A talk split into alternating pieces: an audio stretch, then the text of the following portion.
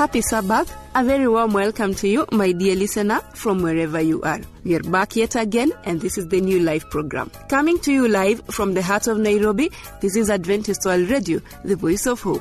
We have a great show lined up for you. Thanks for joining us. I am your host, Monica Kamokwa.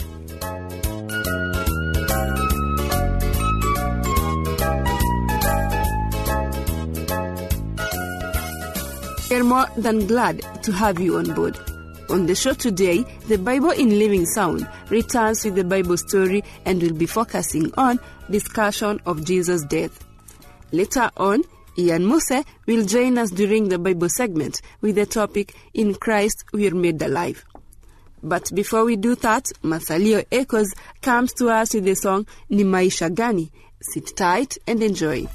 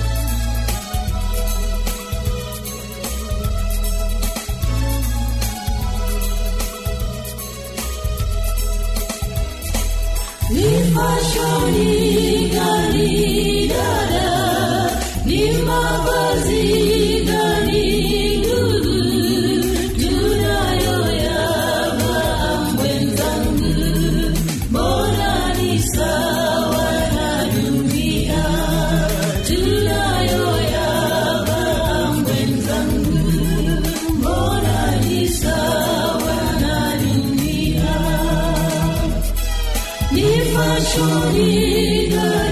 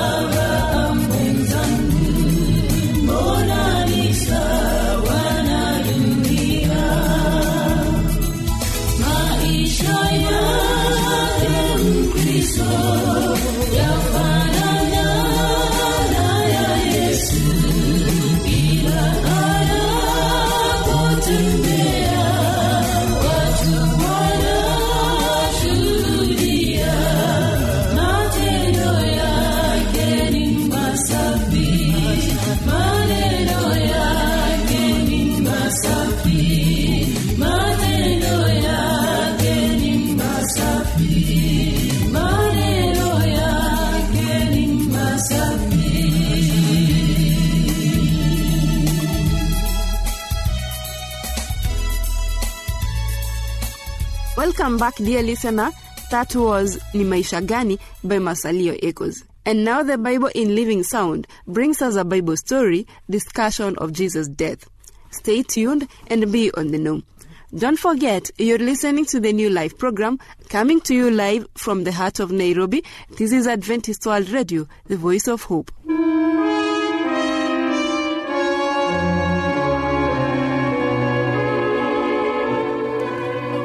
Master is buried in an honorable tomb, what are we going to do? We have no one to guide us. Well, the first thing, I think, is to find a place to stay, a, a safe place. A safe place? Is it not altogether possible that the people will demand our death as followers of Jesus?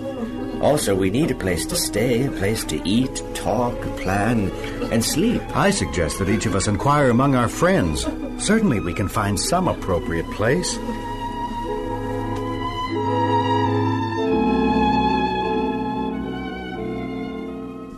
Mary, the mother of Mark, has suggested Peter, that we. Peter, John, the tomb is empty. Someone has taken his body out of the sepulchre, and we know not where they have laid him. We'll go to the tomb immediately. Come, John. Yes. The tomb is empty. No, there's a man, a young man in shining garments, sitting on the stone at the entrance to the tomb. Fear not ye, for I know that ye seek Jesus which was crucified. He is not here, for he is risen, as he said. Come, see the place where the Lord lay, and go quickly and tell his disciples and Peter that he is risen from the dead. So they ran both together, and John did outrun Peter and came first to the sepulchre. The tomb is empty. Jesus is risen, just as he said he would. Truly, this is holy ground, sacred ground. The stone. It's rolled away. Why, it looks. It is empty. John, come in. The tomb is empty. Yes, I know. See. See, th- there are the linens in which he was wrapped, folded neatly and laid there. Come. We must return to Jerusalem.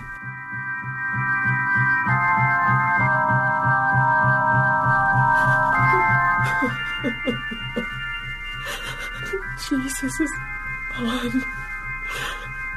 Even his body has disappeared. And what was in there? I... Who is that? In there by the tomb? Woman, why weepest thou? Because they have taken away my Lord, and I know not where they have laid him. Woman, why weepest thou? Whom seekest thou? Sir, if thou hast borne him hence, tell me where thou hast laid him, and I will take him away. Mary. Master.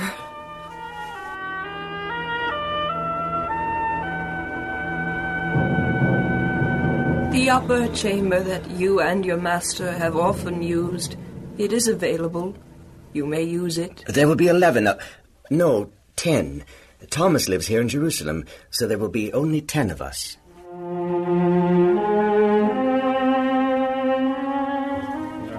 Why did I do it? John, why? The master even told me I would. And I denied him three times, just as he said I would. Oh, how I wish I could live those moments over. Once something is done, Peter, nothing can undo it. Oh, if only Jesus were still here, I would do anything, anything to show him I love him. I would gladly, happily die for him. Oh, John, you should have seen the expression on his face when he turned, looked at me after I had denied him. There wasn't an iota of censure or scolding in that look, only sadness, sympathy, forgiveness, and love. Love for me. Open up! We have glad tidings to tell you. Jesus is alive! He's risen from the dead. The young men in white garments told us. They must have been angels. Jesus is risen. One of the angels told us to hurry and tell you, his disciples. We're going to tell our friends now. Then everyone. Goodbye. Farewell. Well, it must be true. Peter and I saw the empty tomb. Well, it's hard to say. Women are so excitable. Besides, is it possible that the Son of God would allow himself to be scorned, ridiculed, and killed? Such a disgraceful death as the cross, only to be resurrected again? Don't you remember that once he did say something about being put to death and resurrected the third day? I didn't understand it then, And I don't now, but. Uh, I think all hope has vanished. There's nothing ahead of us but despondency, grief, and despair. And what did the psalmist David mean when he said, He will swallow up death in victory? Well, I think the best thing for us to do is stay locked in this upper chamber, safe from the fate that our master suffered. You're right. Very right. Everything seems vague and mysterious. I wish I had asked Jesus exactly what was going to happen. He would have told us. I'm trying to remember just what he said. Oh, we should have listened more attentively. Shh! Spies! Open up! Open up, it is I! Mary Magdalene, coming. Oh, I saw Jesus. I did see Jesus. Oh, uh-huh. Someone brought his body back? No, no, I saw Jesus. He was alive. Oh, he spoke to me. You feel so badly about it, Mary, that almost anyone saying they are Jesus would fool you. Peter, please believe me. It was Jesus. I, I saw the nail and spear holes. He bade me hurry here and tell you. It must have been the Master. We saw the empty tomb. I hardly think so, John. Probably another of those rumors started by the temple priests and elders. Yet, I seem to remember now that he said something about. And they shall kill him, and the third day he shall be raised again.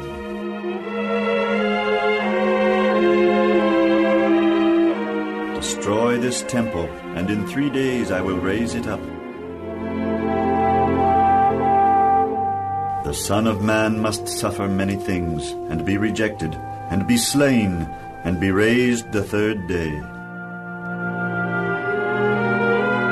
Yet a little while, and the world seeth me no more, but ye see me. Because I live, ye shall live also.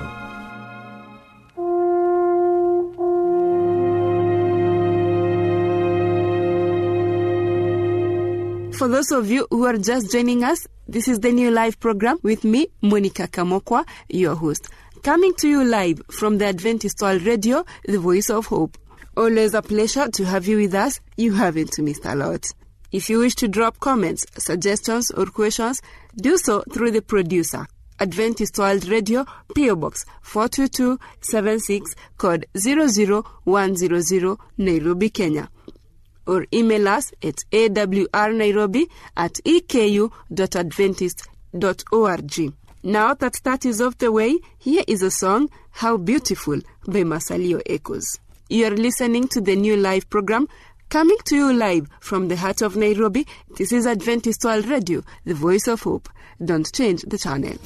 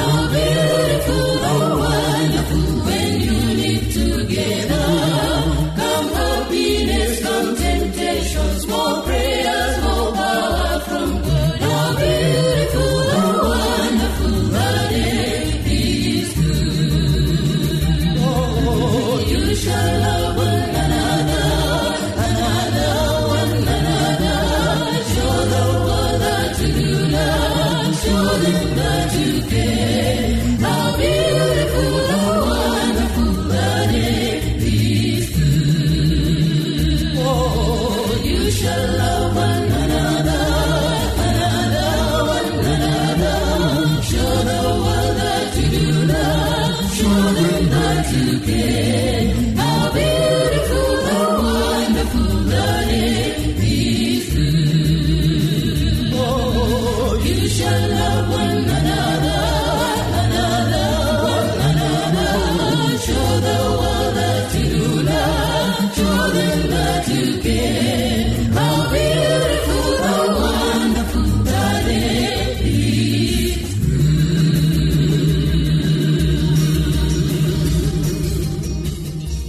My dear listener, thank you for staying tuned.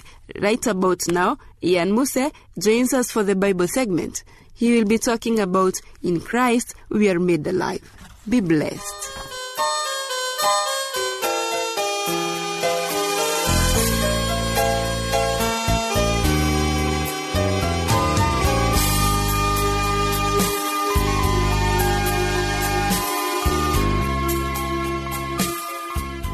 I greet you, dear listener, in the name of Jesus Christ.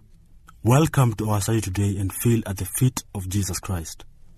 The topic of our study is In Christ we are made alive, based on the second letter of Paul to the Corinthians, chapter 15. I am a presenter, Ian Muse. Welcome. From the moment sin became a fixed fact, every human being who lived became subject to the first death. In fact, if God had not intervened, it would have been an eternal death. Adam's probation ended when he sinned. As far as the first offer of life was concerned, it was finished. He had forfeited all hope of life under the proposal God had made. Now only death awaited him a hopeless, final death.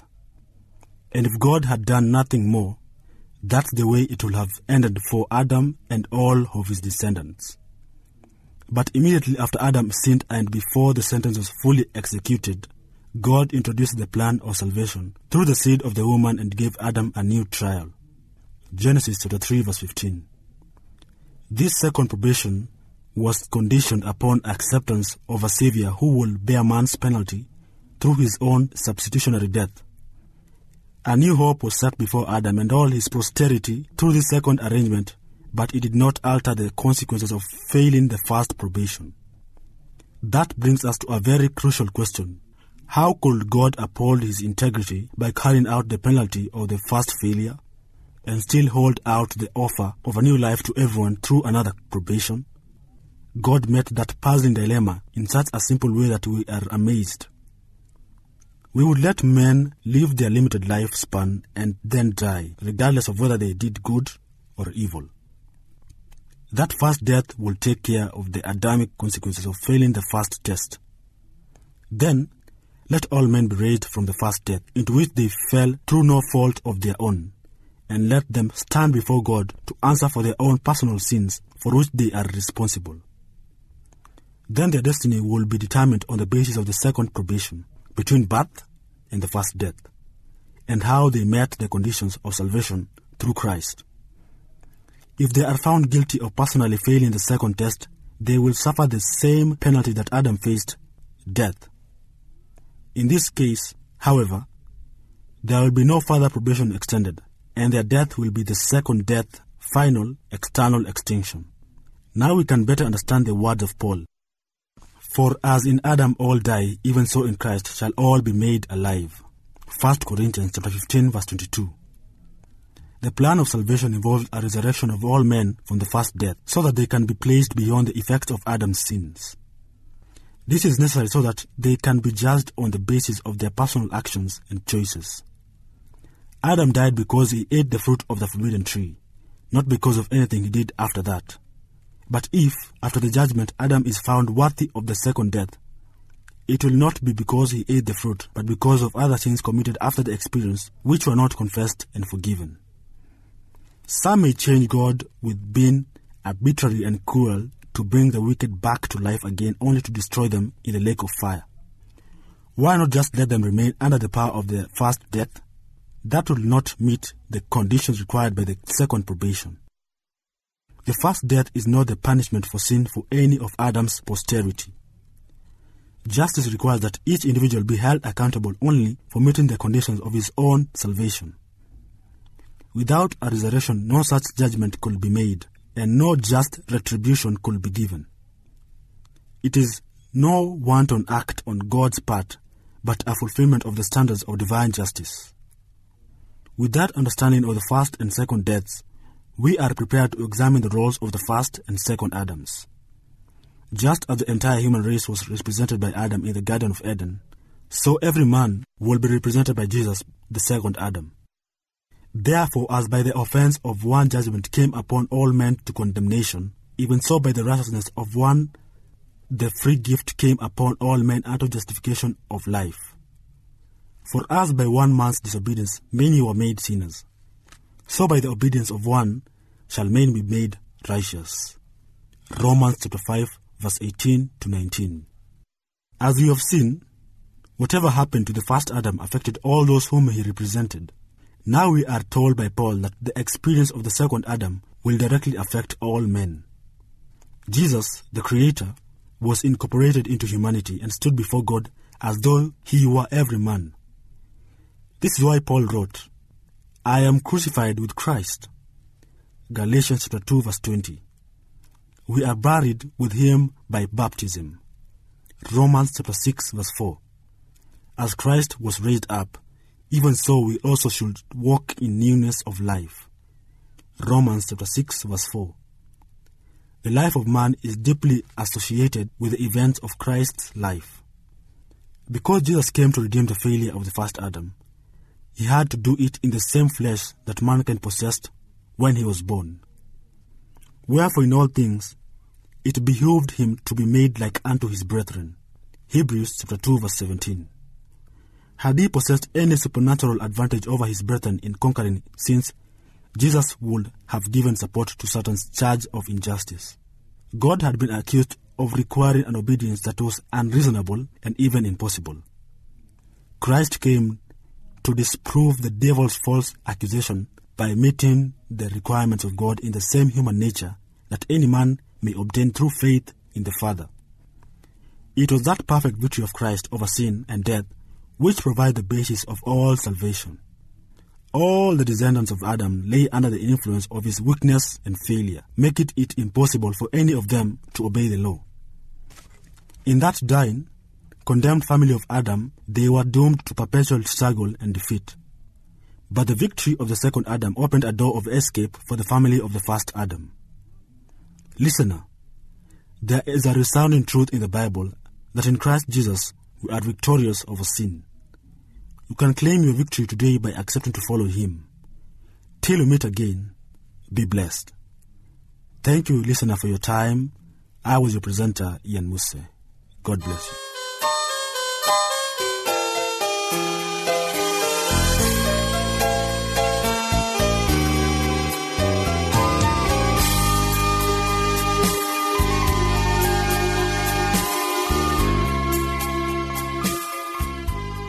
Thank you for staying tuned throughout the show. It is always a pleasure to have you. Don't forget to send us your views, suggestions, or questions about the show through the producer, Adventist World Radio, PO Box 42276, code 00100, Nairobi, Kenya. Email us at awrnairobi at eku.adventist.org. This is Adventist World Radio, the voice of hope, and until we meet again right here, I have been your host, Monica Kamokwa.